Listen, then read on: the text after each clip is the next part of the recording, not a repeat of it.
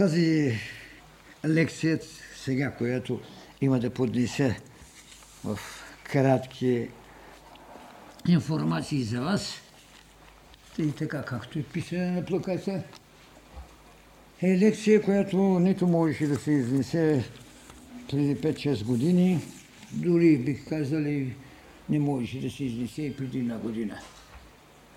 Тя е озаглавена, разбира се, себе съдба, както сме го казали, себе съдбата, духовният корпус на свобода от човек.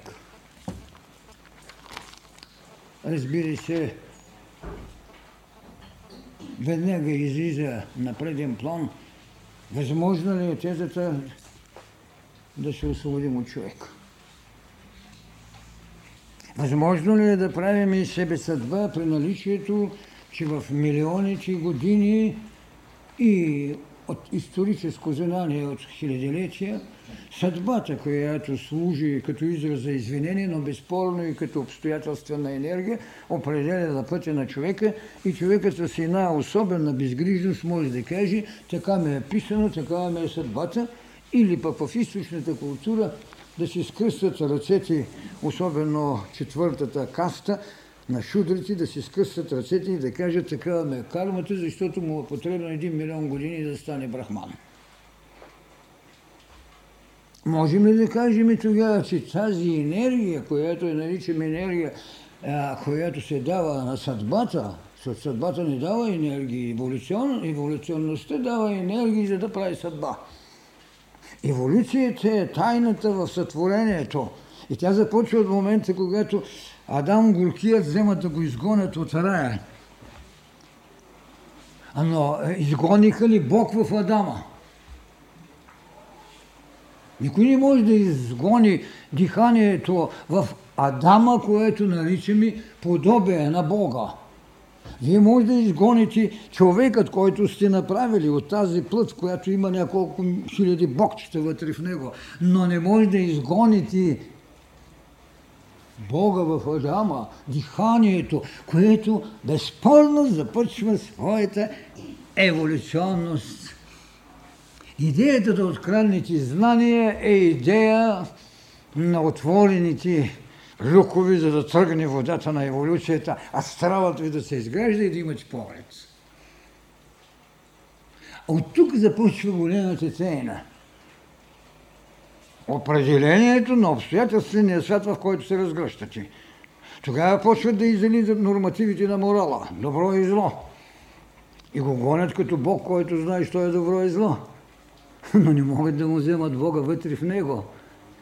Така че еволюцията започва. И вие виждате в културата на човечеството цяла една доктрина, наречена особено доктрината на митологиите – а те митологиите не са само това, което сте чели за гърците. Гръцката митология, римската митология, която е поддържателство, европейската, която е някакво бледо, разбираш, недовършено същество. Цялата индийска тайна, много дълбока, много мъдра, също продължава да е митология. Защото там още имате осморъки и четиролики. Изграждахте ли един бог само? Не, нямат един Бог. Имат ги трима. С три различни религиозни тенденции.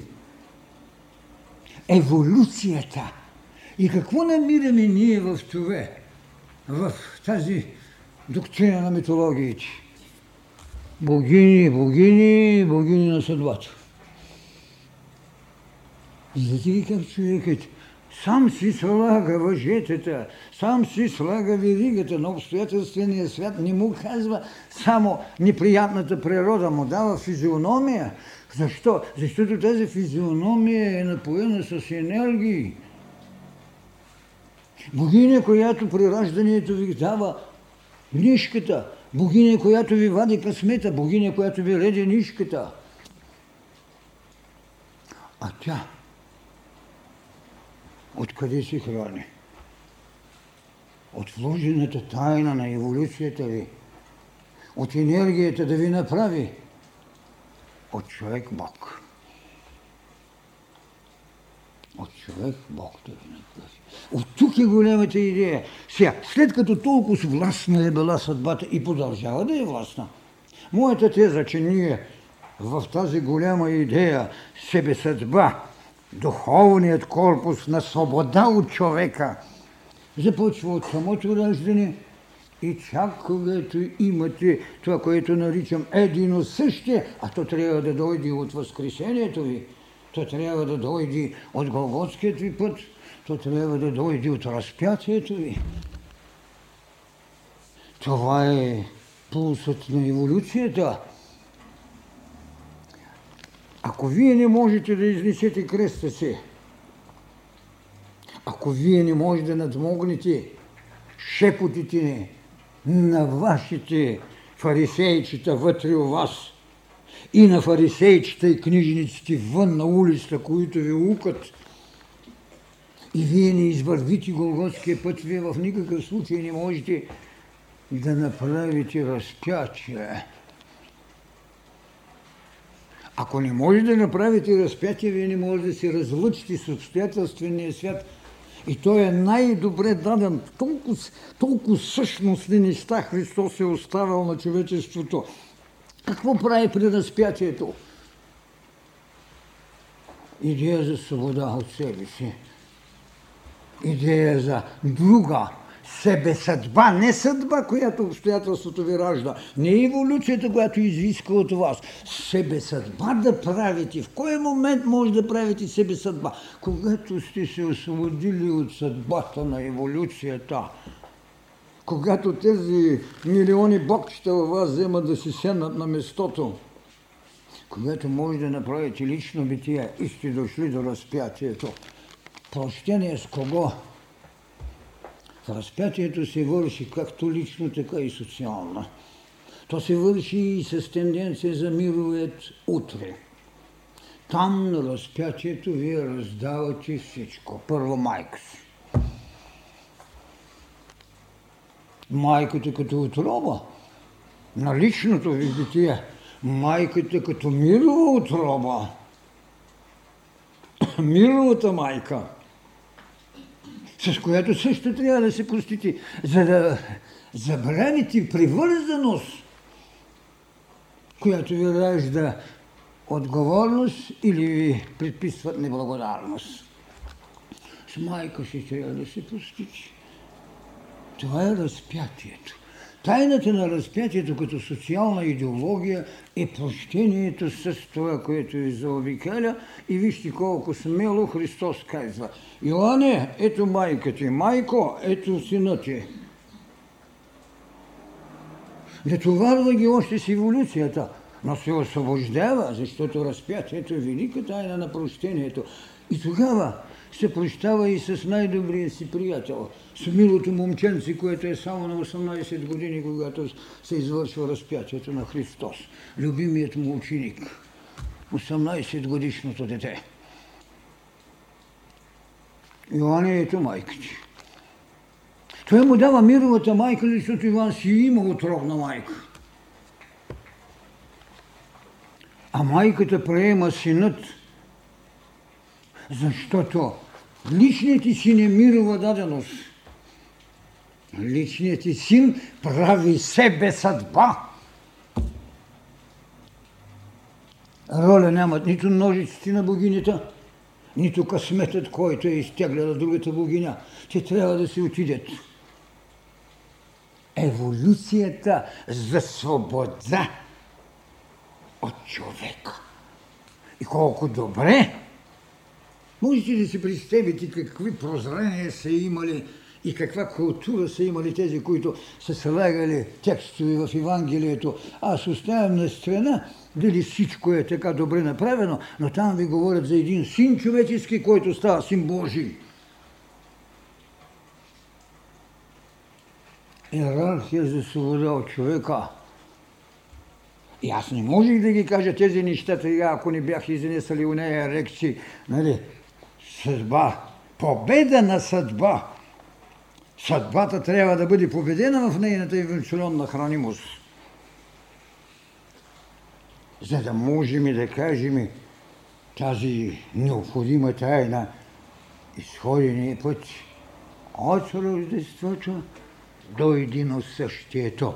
Казах няколко думи за Голготския път, който наричам лично битие.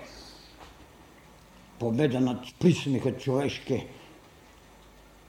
Каза ми за разпятието, за прощението. Сега идва тайната на Възкресението.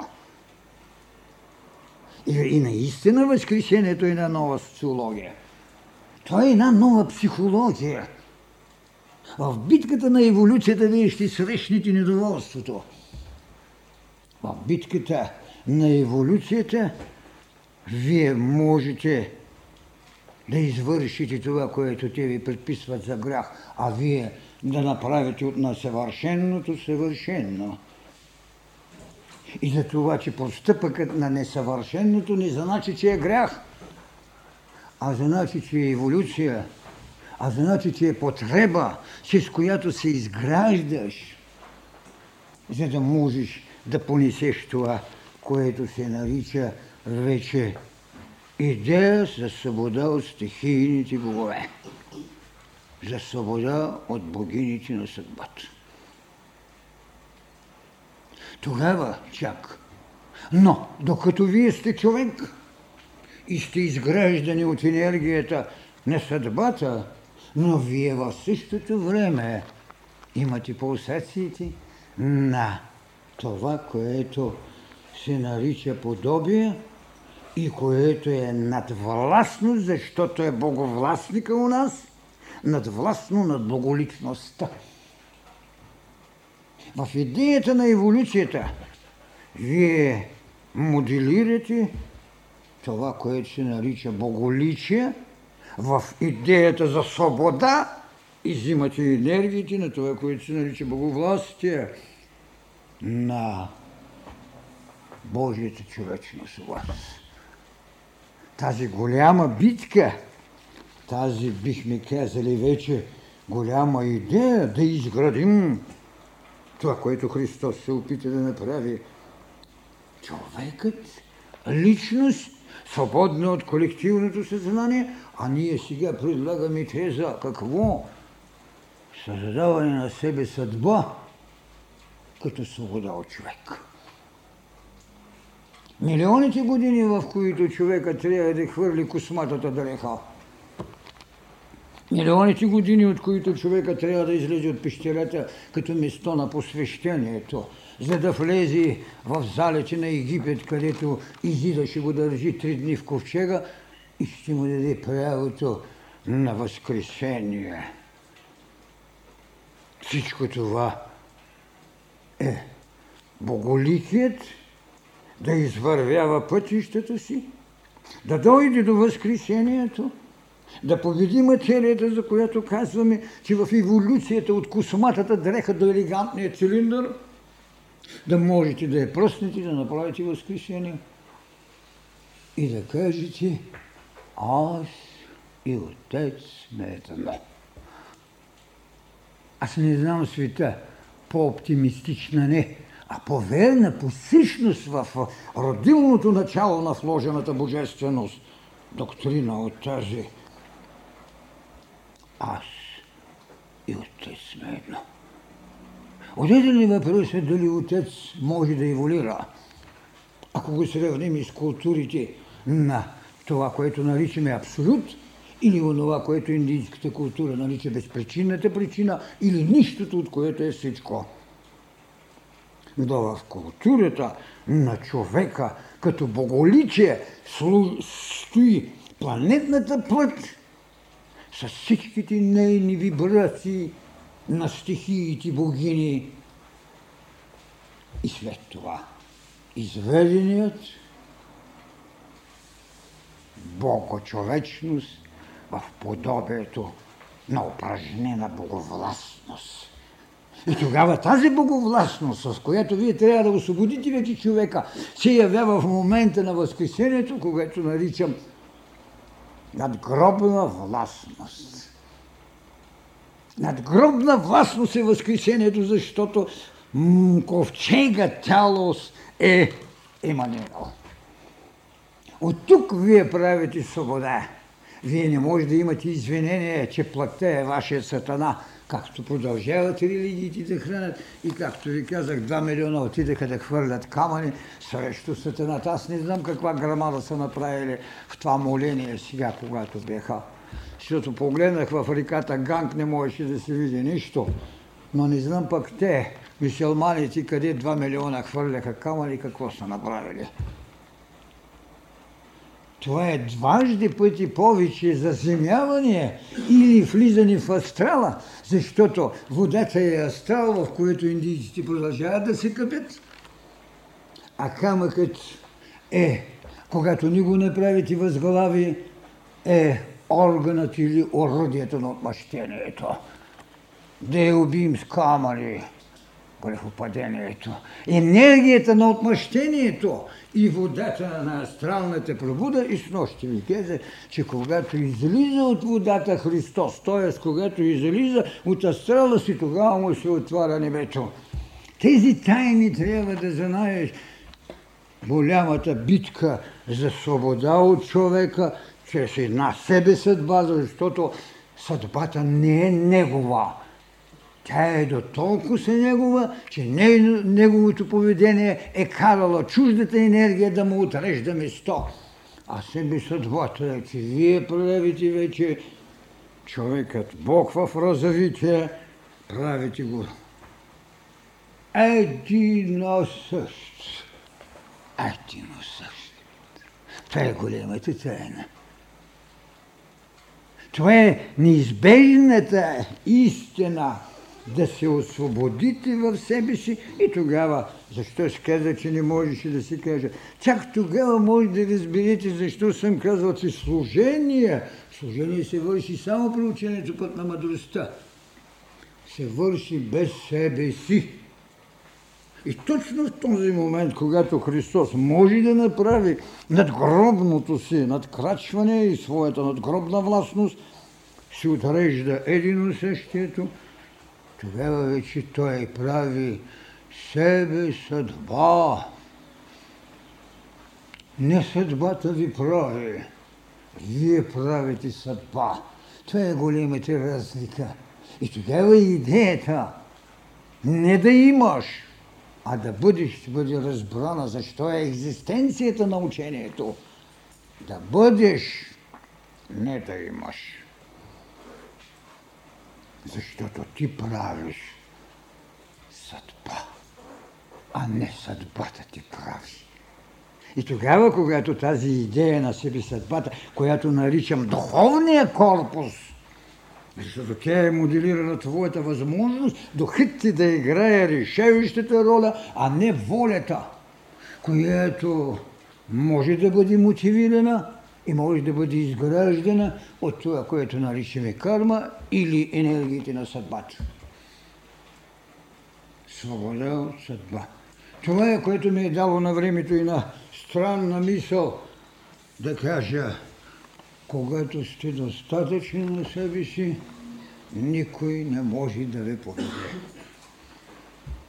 Когато сте достатъчни на себе си, т.е. когато сте направили себе съдба, не може да ви победи, защото идеята за себе свободата е съдбата е свобода от човек.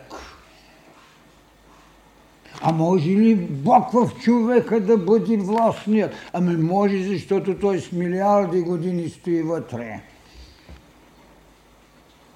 Тази кундалини, която е вложена, чака с милиони години някой да й даде правото да излезе в живот. Това е голямата тайна.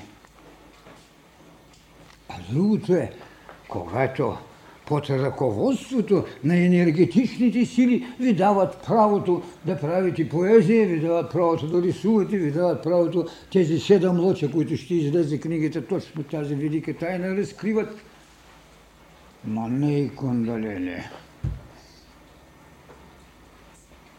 Всичко това е богатство, което трябва да го издивите, да го продадете заради една единствена тайна свобода от човека дори. И тогава чак може да разберете Христос Защо казва на своите слушатели? Ами вижте, когато научите, че в някаква нива има бисер заровен, идете и продайте всичко и купете тази нива. Това са големите неща, за да имаме това, което наричаме свобода от себе си в идеята на служението. И в такъв случай вие виждате съдбата или това, което наричаме енергиите на еволюцията, какво са оставили белези. Защото човек може да каже така, както казвате, голямите мислители, философи, ето един Хегел ще каква е митологията? Ми тя е една детска приказка. Вижте, не е детска приказка в ръката ви да има линия на живота. Не е детска приказка да има линия на съдбата. Не е детска приказка да имате линия на сърцето, да имате линия на културата. Не са детски приказки, защото тези енергии са чертали. Те дълбаят в плътта. И човек като погледне една ръка, когато има вещина в тези неща, ще каже пътя на другия докъде е, както в линията на живота, така и на съдбата, така и на мисълта. Има на отделно на ръката линия на съдбата и отделно линия на ума, отделно линия на културата и изкуството. Значи тази, тези енергии на съдбата, които в образи излизат, а са на голямата еволюция, имат бележи. Може ли? И променят ли са? Променят се. И като погледнете в човекът, вие ще знаете, да не говоря за другите неща, не е важно дали приемаш достоверността на една наука на хороскопа.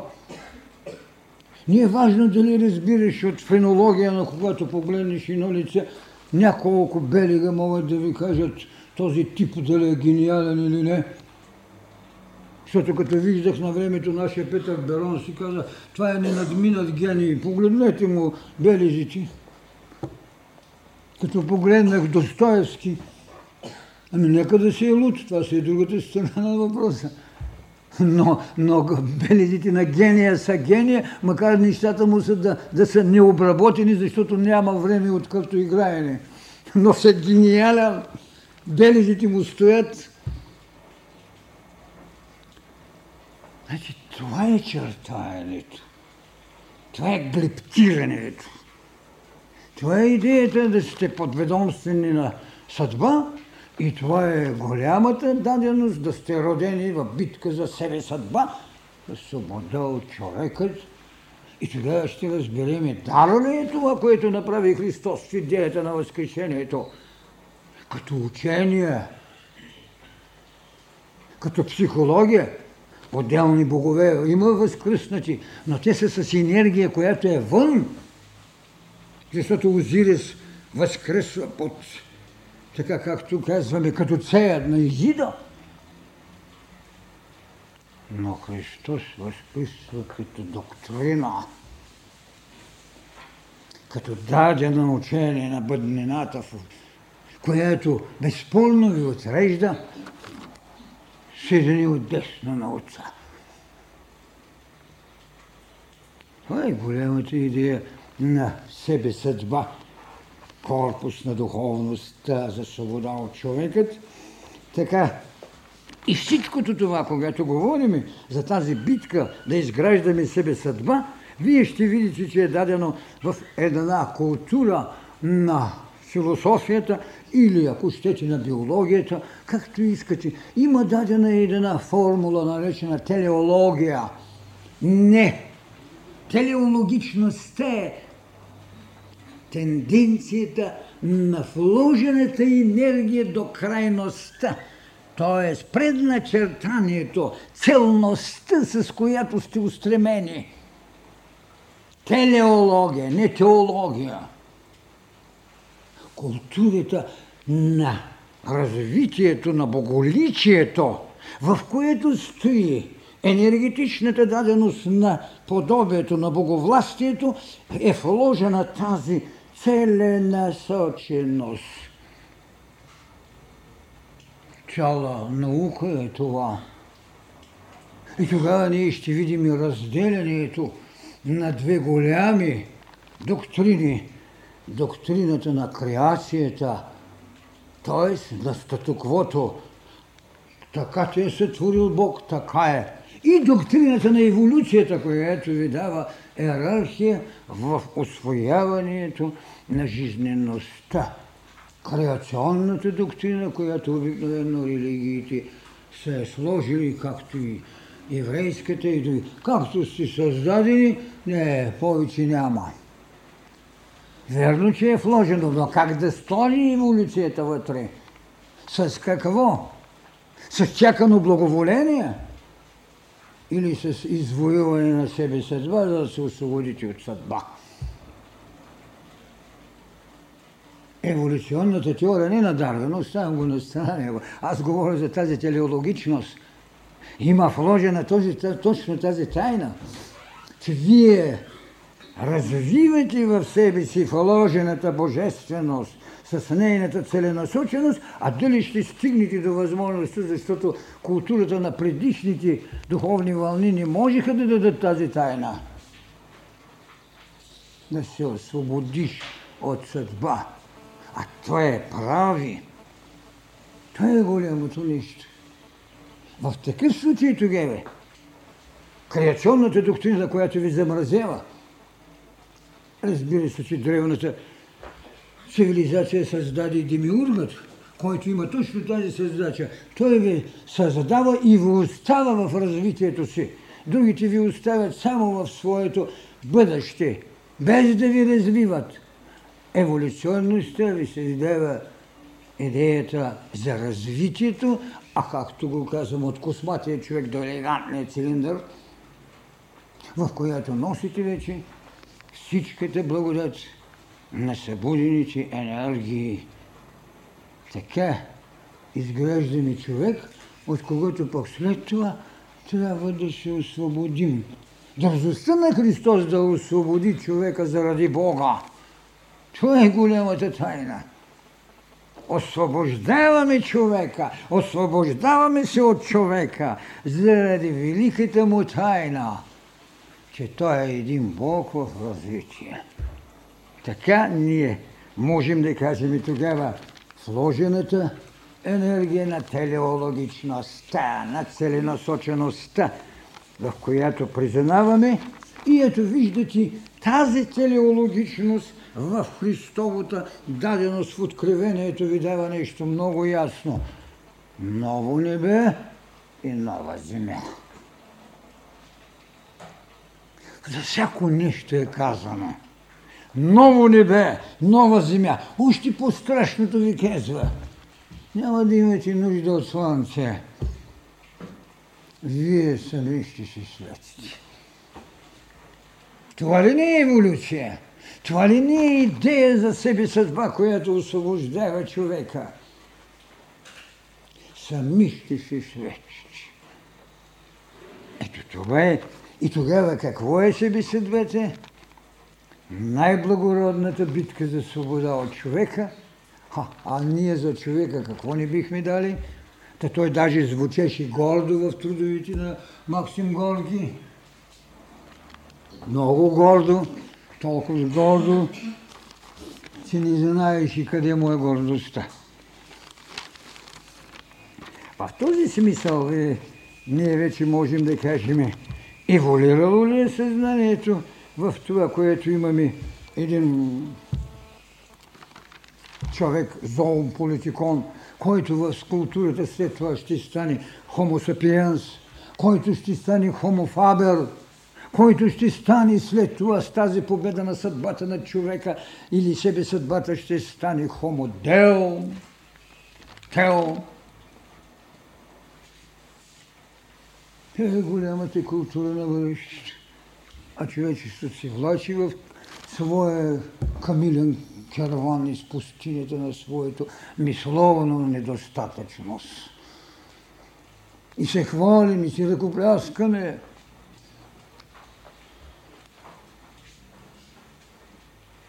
А не смеем да дебушираме Богоподобието. И тогава няма да се пита, възможно ли е това да се каже? Може ли, има ли нещо, което може да ви открие тайни? Има, има, но те не са тайни. Аз вчера ви казах една много смела мисъл. Тайни няма да има, тайнство ще има. Когато Бога човекът дава определение, той може да създаде таинства, но тайни няма да има повече. Така, в този смисъл, ние можем много дълбоко и ясно да кажем колко ерархически, без еволюционното признание, Христос е казал его сум веритас et vita. Аз съм. Аз съм. Път, истина и живот. Ама така, кога го погледнете в неговото голготско лично битие, в неговото разпятие да се разлучиш с отровите на живота и близостта и с неговата надгробна властност, за да можеш да кажеш аз от час медена. Това е идеята на себе съдбата, която може да победи човек. Свобода от съдби. Вие да правите съдба, а не съдбата да ви прави битие. И затова имаше цяла една лекция. Освободете се от енергиите на свободата. От еволюцията, с която ви обгражда битието. А то е потребно, защото от първичният пещерен до елегантният боголичност е изграждане, изграждане, за да стане във възможност да понесе енергиите на боговластният, на този, който е диханието на своя отец.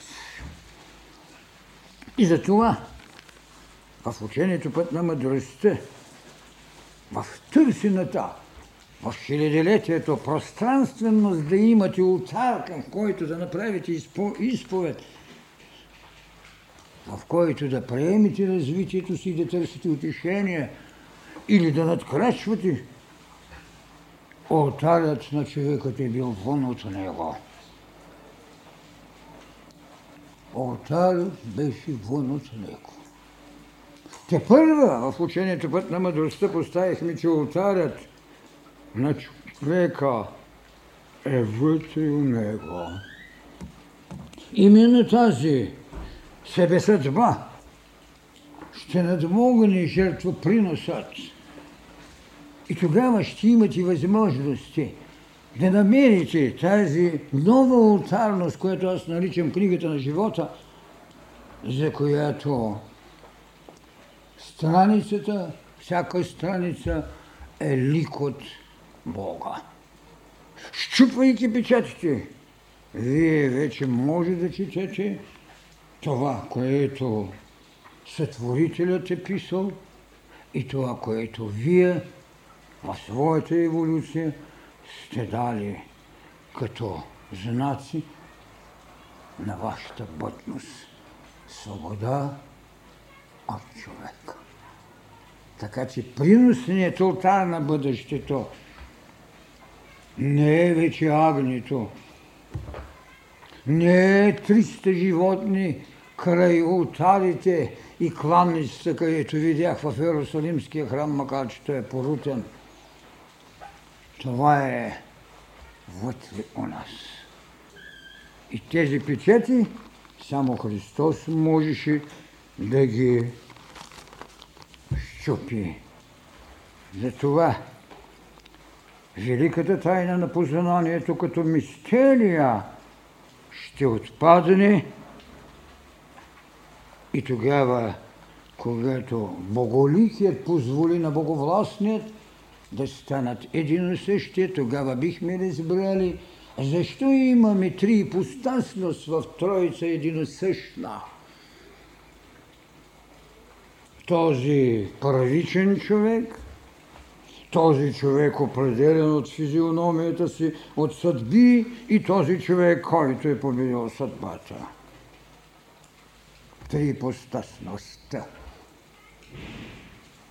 Така вече не можем и да кажем, наистина ли познанието е повече от безгрешност, както на времето казах тази фраза. И така, разбира се, тази тема. Нито може да бъде изчерпена, а и малко трудно за схващане от това. Последователността на десятки лекции, които са отработвали идеята човек, Бог в развитие – за да дойдем и човек в битка за себе съдба, която го освобождава от съдбата и последицата на физиономираната човешка даденост до божествената му същност, за чието образ може да се каже, ей, той каза просто ангелски вид има. Това, когато го характеризират от ангели, показва, че нищо не знаят. Ангела няма нашата еволюция, той е само кореспондент. Човекът е великото таинство на сътворението. Онези нямат еволюция и не можаха да щупят един печат от тайната на събуденото. Защо? Защото кундалини са седем си чакали седем печата. Чака Бог от нас, човекът Бог, да щупи печатите, а не ангела кореспондента. Това е... Така че тези, които не са чули всички лекции, малко трудно можем да кажем, че ще освоят, но по-важно не е дали умът приема, а дали духовността си е направила антена на усинение, за да се приеме нещо, което не е потвърдено от ум, но което е същност, защото то е боговластността у нас. Благодаря ви.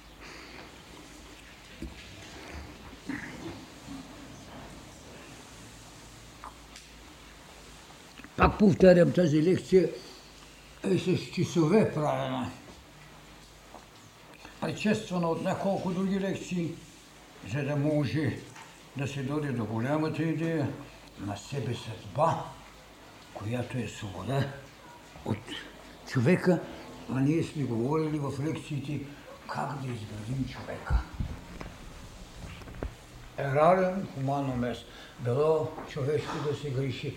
Аз на времето поставих в моите още ученически години, ами, що ме е човешко, до кога бе? Ами винаги можем да намерим извинения. Ами станете богове тогава да не грешите. Така. Има ли някакви въпроси?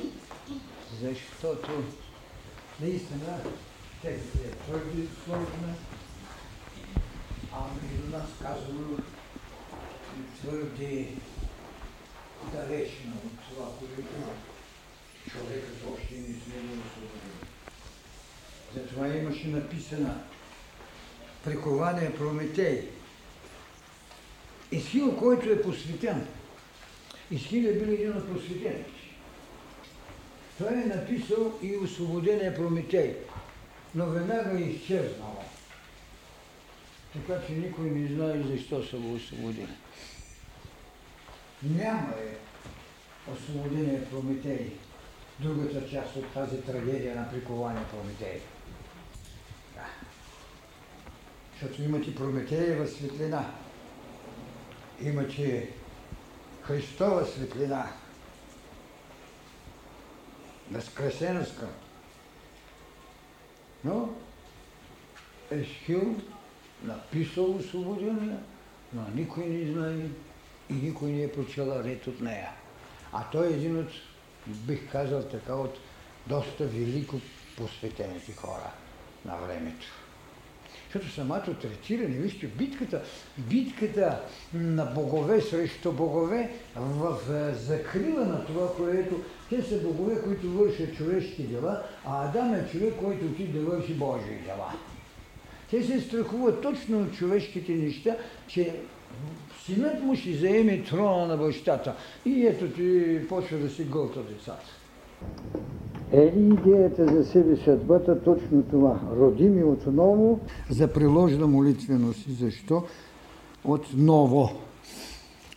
Да, има пълна аналогия в това нещо, защото в цялата своя история човекът, дори когато е градирал поведение, диктувано от това, което наричаме боголичие – не толкова с боговластие. Той е търсил оправдание на исканите в него събудени богчета, признание на своя сътворител. Те не могат, макар и в корпуса на човека, не могат да скрият своите още апетити на признание. Това, което е една звезда, това, което е едно животно, това, което е едно цвете, е вложено в плътта ни. Ти са имали възможността, преди да се творят от тях човекът, да имат молитвенно преложено поведение към своя Творец. Не като изразена мисъл, а като усетена вибрация. Те са имали това нещо. И сега, когато ги вгърнете в корпуса на човекът, те имат потенциални дадености да смущават боголикия. И той вече след това, когато може да стане боговластен, да си прави алтари, така че може да се каже и зато и казваме отново, защото те заглъхнаха в искането си, защото човекът като надмога вече и като мислене, и като усещане, и като приложна воля, прие тяхните вибрации и се образува мироглед, създаде идея, идея, която побеждава вибрациите. Това е тайната. Така, благодаря ви от сърце. Радвам се, че ви видях. Път ме чака. Бъдете ми живи и здрави. Кога и как и небето и вашите желания ще издиктуват и чертаят пътя ми. Благодаря.